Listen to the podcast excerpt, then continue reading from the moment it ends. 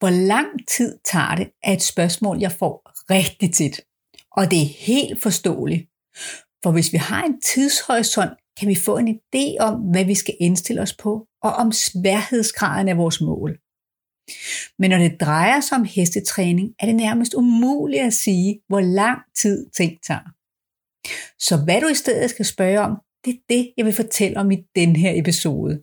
Velkommen til.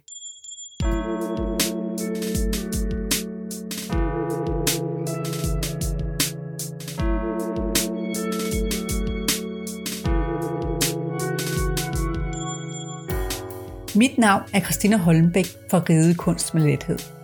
Jeg underviser rytter i, hvorfor og hvordan de skal træne med logiske trin for trinøvelser, så deres heste lærer at bevæge sig i både fysisk og mental balance for lidt hjælpere.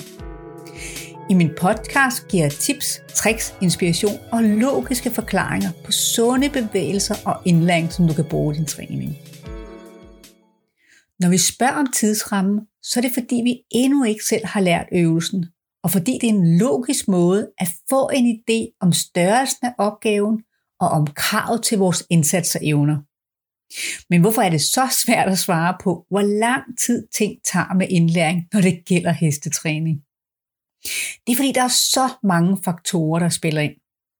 Blandt andet, hvilket niveau vores hest på er lige nu i forhold til vores mål. Hvad har vores hest med sig af fysiske og psykiske udfordringer? Hvor mange gange træner vi om ugen, og kan vi træne i alt slags vejr, eller er vi tvunget til at holde pauser?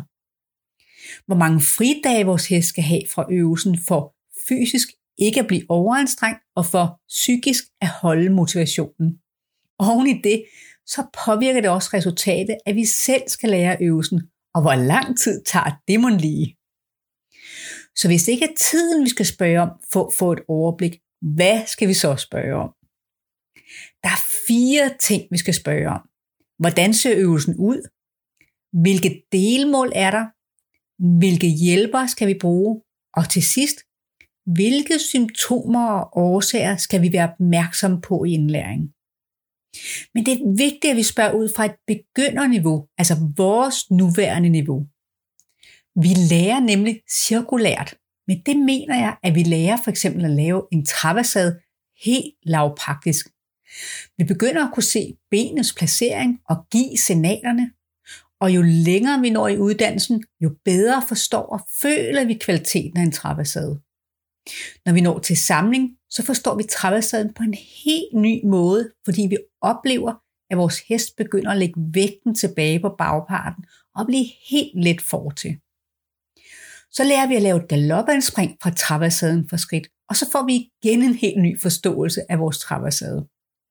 Så igennem hele uddannelsen er det en traversade, vi laver, men vores forståelse bliver mere og mere detaljeret og nuanceret. Så hvis vi spørger om, hvordan en traversade ser ud, og vi får et kryptisk svar, så er det vigtigt, at vi spørger igen, indtil vi får nogle konkrete svar, vi kan forstå. Det kan være logisk for den erfarne rytter at svare ud fra sit eget niveau og sin egen forståelse. Men vi skal ikke have den avancerede forklaring hvilke muskler bliver aktiveret, hvordan bækkenet kippes, hvordan forparten løftes, og alt muligt om bæring og afskubsfase og halsens vinkel.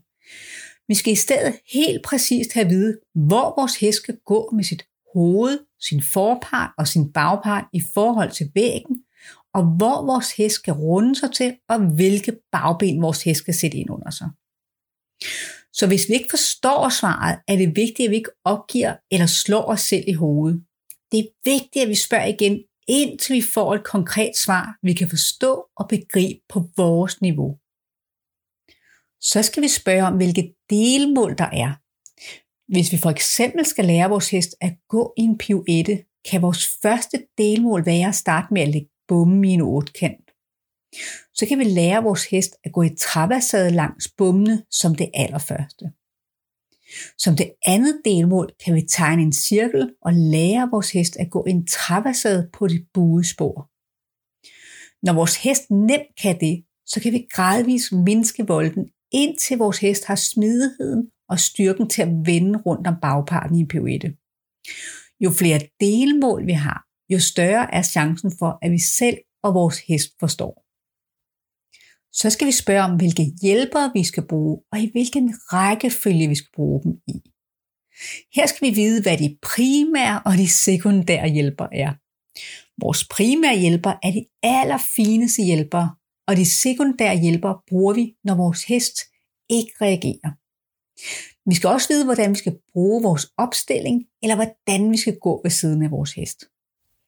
Så skal vi vide, hvilke symptomer og årsager vi kan støde på.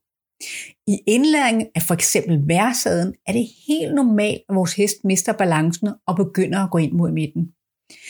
Det vil sige, at vores hest går ind imod midten som et symptom på, at den har mistet balancen. Og det er helt afgørende, at vi ikke forsøger at rette symptomet og trækker tilbage begge tøjler, men at vi i stedet laver en parade og eventuelt får vores hest til at træde et eller to skridt tilbage, så den får vægten tilbage på bagparten igen. Eller hvis vores hest bliver tung på hånden i indlæring af piaffen, er det et symptom på, at vores hest spænder i ryggen og er faldet på forparten. Igen er det vigtigt, at vi ikke trækker tilbage tøjlerne, men at vi løser årsagen ved at give efter og ride vores hest frem og give den plads til at strække sig frem og ned igen. Når vi kender de almindelige udfordringer, så er det langt nemmere for os at træne alene, som vi jo ofte gør, fordi vi ved, hvilke faldgrupper der kan opstå, så vi ikke får lært vores hest noget andet end det, vi havde planlagt. Hvis du vil høre mere om, hvordan du planlægger indlæring af et signal eller en øvelse, så skal du høre episode 3. Sådan lægger du en plan, så du sikrer dig, at din hest lærer at lære. Til episoden har jeg lavet et arbejdsskema, som du kan printe og nemt udfylde. Men selvom vi får en meget detaljeret og forståelig beskrivelse, så skal der koordination og timing til, og det kræver øvelse. I starten kan vi tænke, at opgaven lyder meget logisk. Det får vi da sikkert nemt lige til at fungere. Men ofte må vi med det samme erkende, at det kommer til at tage noget tid og kræver noget mere træning, end vi havde regnet med. Her kan vi ofte opleve, at vi føler os totalt inkompetente og føler, at der er meget lang vej. Vores indre tankemønstre spiller altså også en stor rolle i, hvor lang tid det tager at lære nye ting. Specielt de første par signaler eller øvelser, vi skal lære, kan være svære. Og det er fordi, vi endnu ikke har erfaring med at lære. Når vi et par gange er nået i mål, så føles det ikke lige så håbløst at være i proces som de første par gange. Hvis du vil høre mere om udfordringen ved selv at være en læringsproces, og hvordan du kommer godt igennem den, kan du høre episode 14, kompetencetrappen, strategien, der kan hjælpe dig, når du og din hest skal lære nye øvelser. Så når du skal i gang med en ny øvelse, så skal du spørge om, hvordan ser øvelsen ud? Hvilke delmål er der? Hvilke hjælpere skal du bruge? Og til sidst, hvad skal du være opmærksom på af udfordringer?